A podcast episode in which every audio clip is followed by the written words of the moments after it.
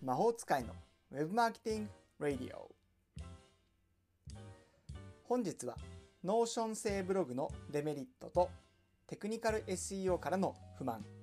についてお話をいたします。はい。えー、まあ私のポッドキャストでたびたび Notion というオールインワンツールがあのとっても、えー、簡単でですねあのまあ、ドキュメントを保存して、えー、そして簡単にリライトができて、えー、他の人とも共有できるのでとても便利ですよと。便利なオールインワンコラボレーションツールですよよと。いうお話を、えー、してきています。で私はですねこの Notion をまあいわば一つのコンテンツ管理システム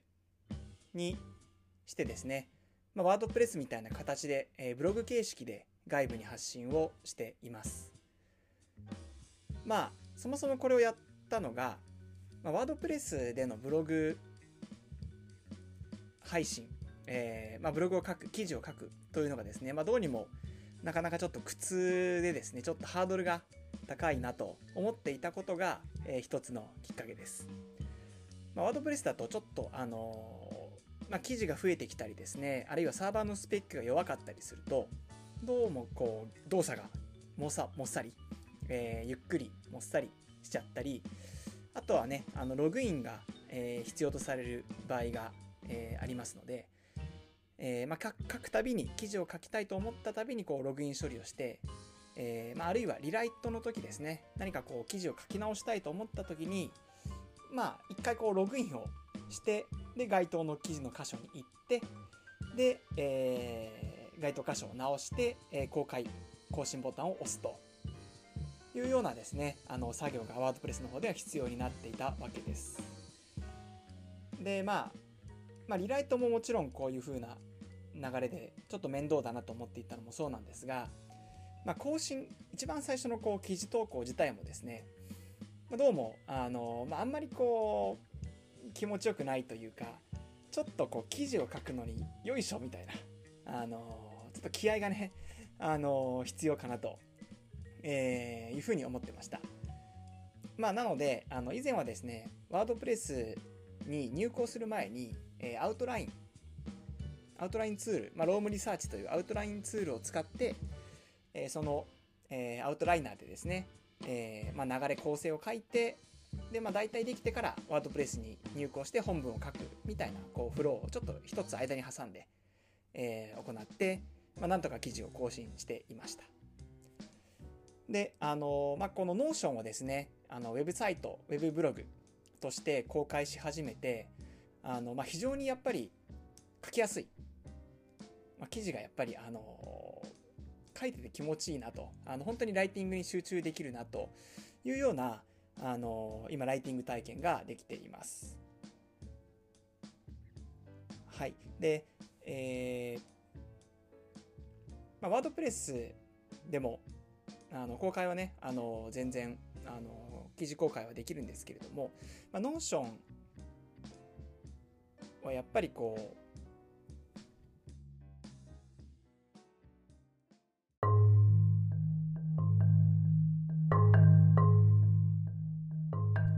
で、まあ実際にですね、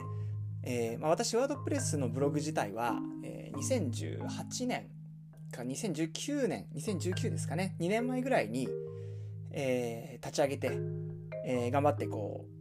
う、まあ、技術的なお話であったり、あのその他の SEO 関連のお話であったり、いろいろこう、あのまあ、業務でやっていたことをですね、こう、まとめる形で書いていたんですけれども、まあ、2年間でこう頑張って書いて、えーまあ、大体約100記事に到達したのが、えー、2021年、今年の、えーまあ、9月頃、8月9月頃だったかなと思ってます。まあ、ざっくり2年間で、まあ、100記事頑張って、えー、書いたなというような形になっていました。まあ、特にこう、めちゃくちゃこう SEO 頑張って書こうみたいな感じじゃなくてですね、あまあ、この記事で、えー、私のこう、信頼を得られたらいいなというような形で流入目的ってよりはどちらかというとあの、まあ、私のこう業務内容とかあの、まあ、日々の、えー、手順やってる技術の手順であったりですね、まあ、その辺りをこうまあ、見ていただければいいなと、まあ、そして、あのエラー解決とかねちょっと大変だったところを残しておいて自分のためにまずは、えー、なればいいなと思ってもともとは始めたブログでした。はい。でまあね、とはいえこう2年間でやっぱりこう100記事っていうとですね、まあ、一般的には非常にこうペースが遅いと、えーまあ、仮にこう、まあ、SEO 目的でやるんであればですけれどもあの、ねまあ、人によってはこう毎日書きなさいとか、えーまあ、あるいはしっかりこうキーワードを狙って、えーまあ、定期的に書けというふうに、えー、言われてます。まあ、なので、まあ、本当頑張ればというか、あのがっつりやると、本来はね、1ヶ月にまあ、10記事程度、まあ、あるいは10いかなくてもですね、まあ、5から10ぐらい投稿できるのが、まあ、なかなかベストなペースなのかなというふうには思っていました。まあ、1人である分にはね、あのなかなかやっぱり負担が大きいので、まあ、それでもやっぱり、えー、まあ5記事以上はなるべく投稿していた方がいいんだろうなと、まあ、週1プラスアルファぐらいですかね。えー、いうふうにはまあ思っています。まあ、それで言うとですね、まあ、12ヶ月 ×2 の24ヶ月で、えー、本来は 24×5 ぐらいで120記事、えー、まあまああの悪いペースじゃない、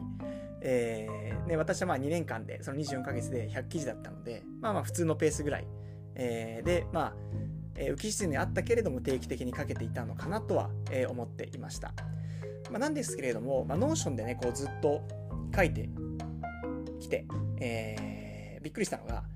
えー、私、 Notion を、えー、ブログとしてこうちょっとやってみようと、運用してみようと始めたのが今年の、えー、その8月、切り替え時点ですね。8月で今、えー、11月の頭で、まあ、大体約2ヶ月、えー、8、9、10、あ、3ヶ月ですね。えー、大体3ヶ月ぐらい、 Notion で運用してきたんですけれども、まあ、今こう公開した記事数をちょっと見てみたところですね、えー、っと42の記事を、えー、公開できていると、えー、いうような結果になっていました。ねえーまあ、先ほどもペースで言うと大体僕1ヶ月あたり4記事だったんですけれども、まあ、3ヶ月で42なので、えー、14記事1ヶ月にえー、かけていると、えー、いうような計算になってます。まあ、大体、なので、単純計算すると、3倍から3.5倍ぐらいですよね。の、まあ、えー、記事数。あくまで、まあ、文字数とかでの記事数ベースになるんですが、えー、記事をかけていると、えー、いうような結果になりました。はい。まあ、ポッドキャストの方でも私、こう、なかなかブログが続かないこう書き続けられないという人向けにいろんなこうね、あの、ポッドキャストを活用活用して、ポッドキャストと連動して、まあ、コンテンツ発信、ブログ発信をやっていくといいですよ、みたいな、まあ、いろんなこう工夫みたいなところをですね、お話ししてきたと思うんですけれども、まあ、実際、なんだかんだこう、最終的にこう、文字に起こすときに、一番こう、ハードルになるのがやっぱり CMS の入稿。ね、どうしてもこのフローは発生してしまうわけじゃないですか。で、そこが、こう、ボトルネックになっていたんだなということが、この WordPress と Notion の比較、え私がこう実際にブログ記事を運用してみてですね、え実際にこう感じたところであります。まあ、なのでやっぱり Notion 本当にこう、なんて言うんでしょうね、まあ、エディターの完成度が高い。まあ、厳密にこうエディタ、エディタと言っていいのか分かりませんが、あのね、やっぱりこうアットマーク一つで他の記事を探して参照できたり、えー、とまあマークダウンがね使えたりあと更新ボタンがない、えー、直せば自動的に更新が反映されるというあたりあとはまあね Notion 自体の動作も非常に軽いというところがあのー、まあ、やっぱりこう記事をね気持ちよく書いていくためにはあこれが必要だったんだなというような気づきが、えー、ありました。ね。まあ、ということで、あの、まあ、 Notion はこう非常に、あのブログ、ウェブサイトとして更新していくにも、とても気持ちのいいツールですよということで、まあ、今はね、いいポイントをずらずらずらと話させていただいたんですけれども、まあ、実際この3ヶ月、えー、 Notion ウェブサイトとして、まあ、ブログとして、えー、運用してきてですね、えーまあ、非常にいいんですが、まあ、それでもやっぱり完璧ではないと。えーね、デメリットと、まあ、あとちょっと SEO, SEO 面からちょっとやっぱり不満があるなというポイントがありますので、えー、それをちょっとお話していきたいと思います。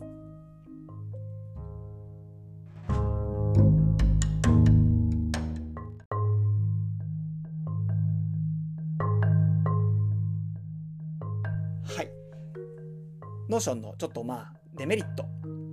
えー、なんですけれども、まあ一言で言うならば、もう記事が全然インデックスされないと。えー、まあ、それがもう本当に最大の問題です。あの、まあ、ライティング体験っていう意味で言うと、もう本当にもうワードプレスには戻れないと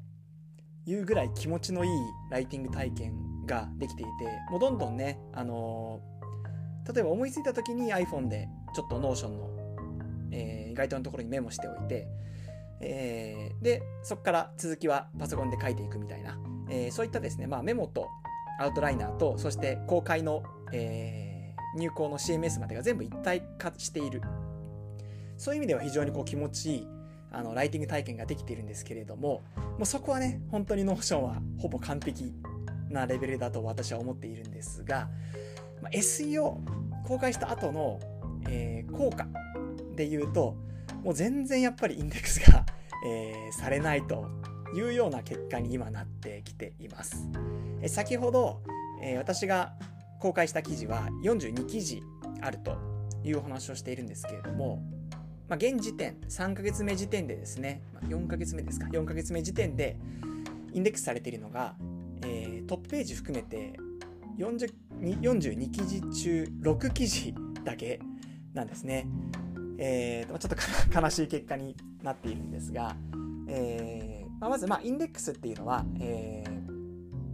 まあ、ページが Google のロボットに、えー、フェッチされて、まあ、要は、えー、ロボットがページを収集しに来てそして検索結果画面に出していること、まあ、出すこと。それをまあインデックスされるインデックスするっていうふうに、えー、言います。で、えーとまあ、インデックスされるには、まあ、いろんなこう手段があるんですけれども、まあ、今回ですね、あのー、スーパーという外部ツール、サードパーティーツールを使って独自ドメインで Notion をブログとして公開しています。まあ、Notion をこういった形で独自ドメイン、えー、まあ、自分の好きな URL でですね、えー、公開していくためには、えー、サードパーティーの、えー、公開用のサービスを契約する必要があります。まあ、有名なところで言うと2つあってですね、1つが今私が申し上げたスーパー、スーパー .so っていう、えー、ドメインのサービスになりますが、えー、それともう1つが、えー、ラプタス。えー、ちょっとサービス名称が変わって、以前はアノーションという名前でサービスを展開されていました。このまあラプタスの方は、えー、国産、日本人の方がもともとは個人開発で開発されて、で今はペライチ、ね、LP で有名なペライチ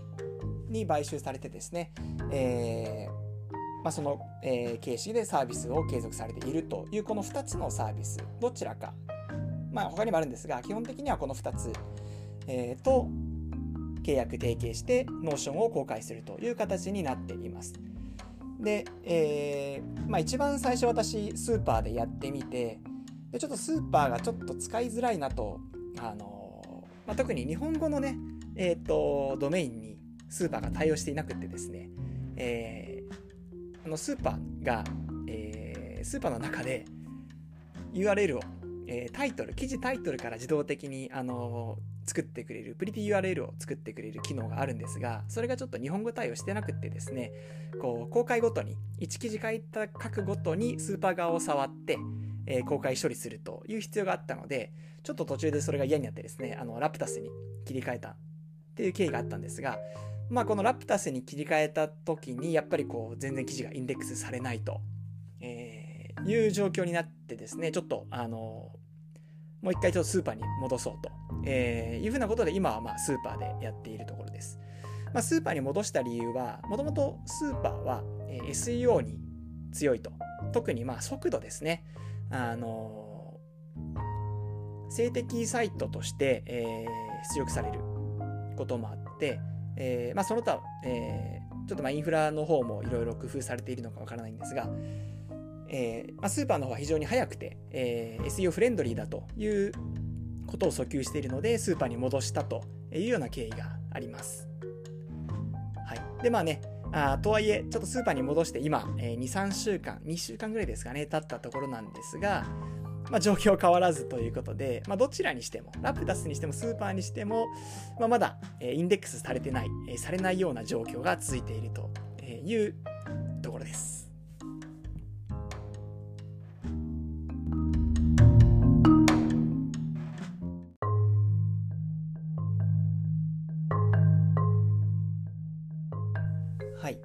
じゃあどうすれば本来ならばねあのインデックスされるのかというと、まあ、SEO の話をするとですね、えー、インデックスされる Google に、えー、インデックスされる検索結果に載せてもらうためにはですね、えーまあ、いろんな、えー、手法を使う必要があります。まあ、特に独、えー、完全新規ドメインを取得して開始するときは、まあ、とにかく最初はインデックスされにくいので、えー、いかにスピーディーに、えインデックスされるかさせるかということがポイントになってはきます。で、えー、まあ、インデックスさせる時の、えー、いくつかポイントがあってですね、まあ、まず一つは、えー、外部からの非リンクを得ることです。あの新規ドメインの時はもう本当にまだ、あの要は、まあ、ウェブの世界ええー、にですね、まあ、道筋がないというようなちょっとまあ無人無人島っていうかですねちょっと離島離れたあの、島をまず一つポツンと立てちゃったイメージだと思ってください。であの、ね、それそれだとやっぱり道がないのであのクローラがたどってきづらいと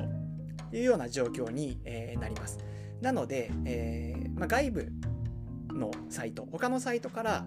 えー、非リンクを得ることが大事になってきます。で非リンクはねあの数多く得ればいいわけではなくっていかにこうすでに Google から評価されている良質なサイトからリンクを得ることができるかというところが大事になってきます。なので、まあ、まず最初はねあの被リンク獲得するためにいろんなこうあの施策を打つ必要があるんですけれどもまずねあの、まあ、そこは Notion 云々っていうよりも別に WordPress でやってもあの全部やのね、あの CMS 関わらず同一なので、そこはまあ条件は同一ではあります。で、あの、まあ、 WordPress と比べたときに、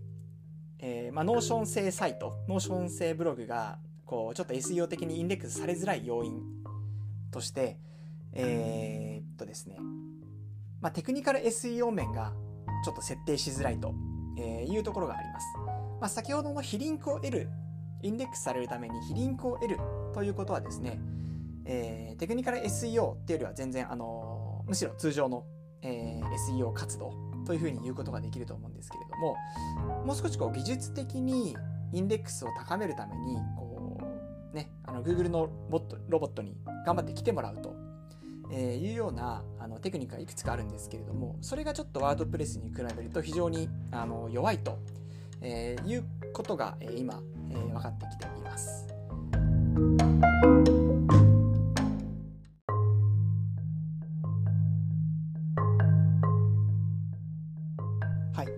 具体的なテクニカル SEO 面でのちょっと不満点を述べていくとですね、えー、まず1つ目、まあ、3つほど、まあ、もうちょっと言って4つですかね3つ4つあるんですが1つ目でですねまず XML サイトマップの、えー、サーチコンソールの提出これがちょっとあのうまくいかないと、えー、いうふうになってます。まあ、これはまあサーチコンソール側のエラーなんじゃないかっていう、えーまあ、えーと、プロフェッショナルの意見もあるんですけれども、まあ、とはいえですね、あのー、これをワードプレスで、えーと、サイトマップを XML サイトマップを作ると、えー、まあ割と比較的、えー、あの数日経つとうまくいくということが多いんですが、まあ、Notion で作ってこのそこで生成された、えー、サイトマップ、えー、をサーチコンソール上提出してもですね、まあ、なかなかこうちょっとエラーが出ちゃって読み取られないという風な現象になっています。で、XML サイトマップ何かっていうとですね、あのこれはまあクローラが読める形式の、えー、ロボット向けのサイトマップっていう風になってます。え、このサイトマップを頼りに、えー、クローラはですね、サイトの全体構造を把握して、あこういう、あのツリー構造、ディレクションコ、ディレクトリ構造になっているんだなというようなことを把握するとえいうふうになってます。えー、まあ、XML サイトマップ登録するしないは、えっと、ちょっとまあ、えー、意見は分かるところがありますが、サイト立ち上げ当初はですね、えー、構造をなるべくこう伝えてあのこんなページがあるよっていうことをですねあの Google 側に知らせる必要があるので、まあ、なるべく、えー、提出した方が良いのではないかなと思ってます。まあ、これがちょっと Notion 製のものだとちょっとうまくいきづらいので、まあ、これが本当に Notion が原因なのかちょっと分かりませんが、えーまあ、それにしてもうまくいかないなというところがちょっと不満点の1つ目です。で、まあ、2つ目なんですけれども、えー、とリンク内部リンク生成時、まあ、内部内部リンクの問題なんですが、えー、その時のですねあの、まあ、 Notion でこうウェブサイトを作っていくと、まあ、カード形式ギャラリーカードって言われますがあのページ一覧記事一覧みたいなところがですねちょっとカード形式みたいな形で表示されるようになってるんですね。あのまあ、というかそれをするのが一般的 Notion をウェブサイトで公開するときはカード形式で表示することが多いというふうな、えー、状況になってますただその時に、えー、そのギャラリーカードでこうその記事の、えーまあ、画像と記事内の画像と記事タイトルとって表示されるんですがその記事タイトルのリンクがですねあのアンカーテキストが入ってないと。えー、まあ、あの、A タグ、リンクって基本 A タグっていうですね、HTML タグに、えー、リンクをせ URL 設置して、で、その A タグの中にテキストを入れて、えー、そのリンク先に、送るというような技術が一般的なんですけれども、えー、とちょっとこれはまあスーパーの問題なんでしょうかね。あの A タグの中にアンカーテキストが含まれずあの本当にもうあのスペースが1つあるか、まあ、あるいは0かっていう形でただの URL だけっていう形になってるのでちょっとこれがかなり SEO 面ではあの、まあ、良くない、まあ、かなりっていうか内部リンク的には非常によろしくないなというふうに思ってます。というのもですねあのまあ、Google がそのこのページは何なのかというものを把握するときに、えーまあ、やっぱりその手が手がかりの一つになるのが、えー、非リンクになってます。で、この非リンクは先ほど言った通り、あの外部サイトからの非リンク、外部リンク以外にも、自分のサイトの中のリンク、これはま内部リンクと言われますが、それを手がかりにして、あ、このページはこういうページなんだな、そしてちょっと重要そうだなとか、そういったこうシグナルを把握するようになってます。で、その時の手がかりの一つに、A タグの中に含まれるアンカーテキストっていうのがあるんですけれども、これがね、あの、スーパーで公開しちゃうと、あの、カード形式の場合はですね、あの、まあ、何もない状態になってしまうということで、ちょっとそのページ同士の関連性とかを指し示しづらいんじゃないかなというふうな不満があります。まあ、ここはちょっとぜひね、あの改善していただきたいポイントだなと思ってます。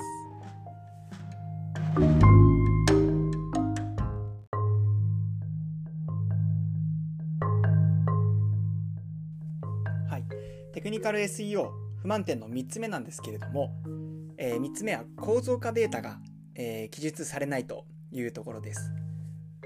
まあ、ブログ形式でやる場合、まあ、めちゃくちゃ大事かっていうと、あのまあ、そこまで大事なことではないのかなと、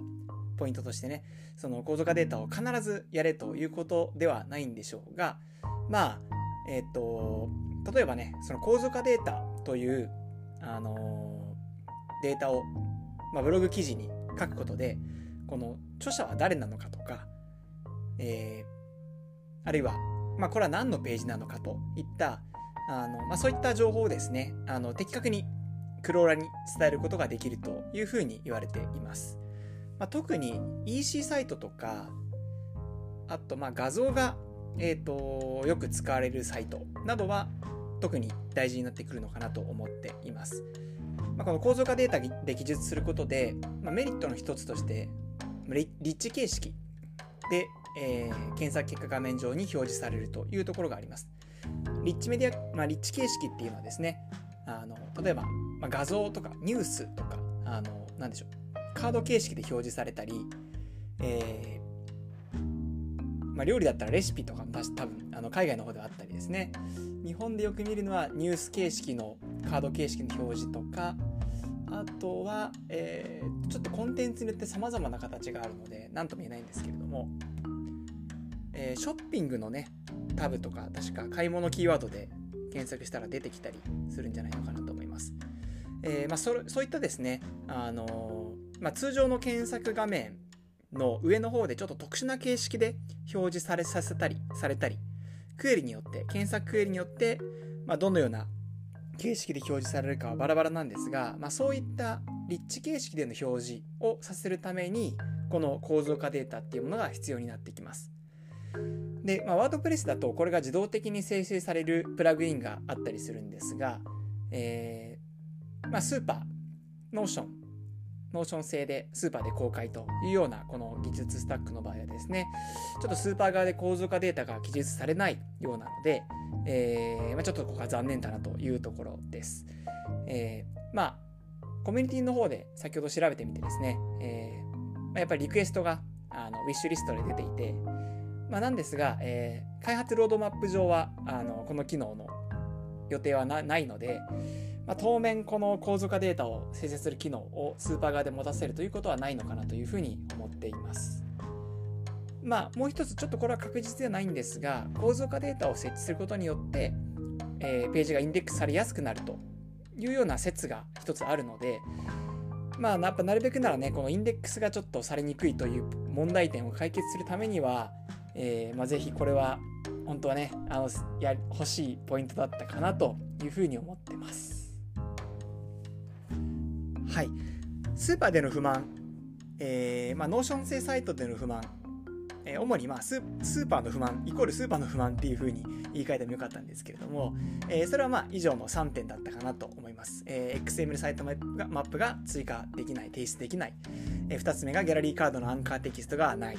え、3つ目が構造化データが記述されないと。この3つがちょっと私にとっては不満かなと思ったポイントです。はい。まあ、あとは、一応これは、えっ、ー、と、実装はできるんだけれども、ちょっと Notion の側の不便なポイントだなと、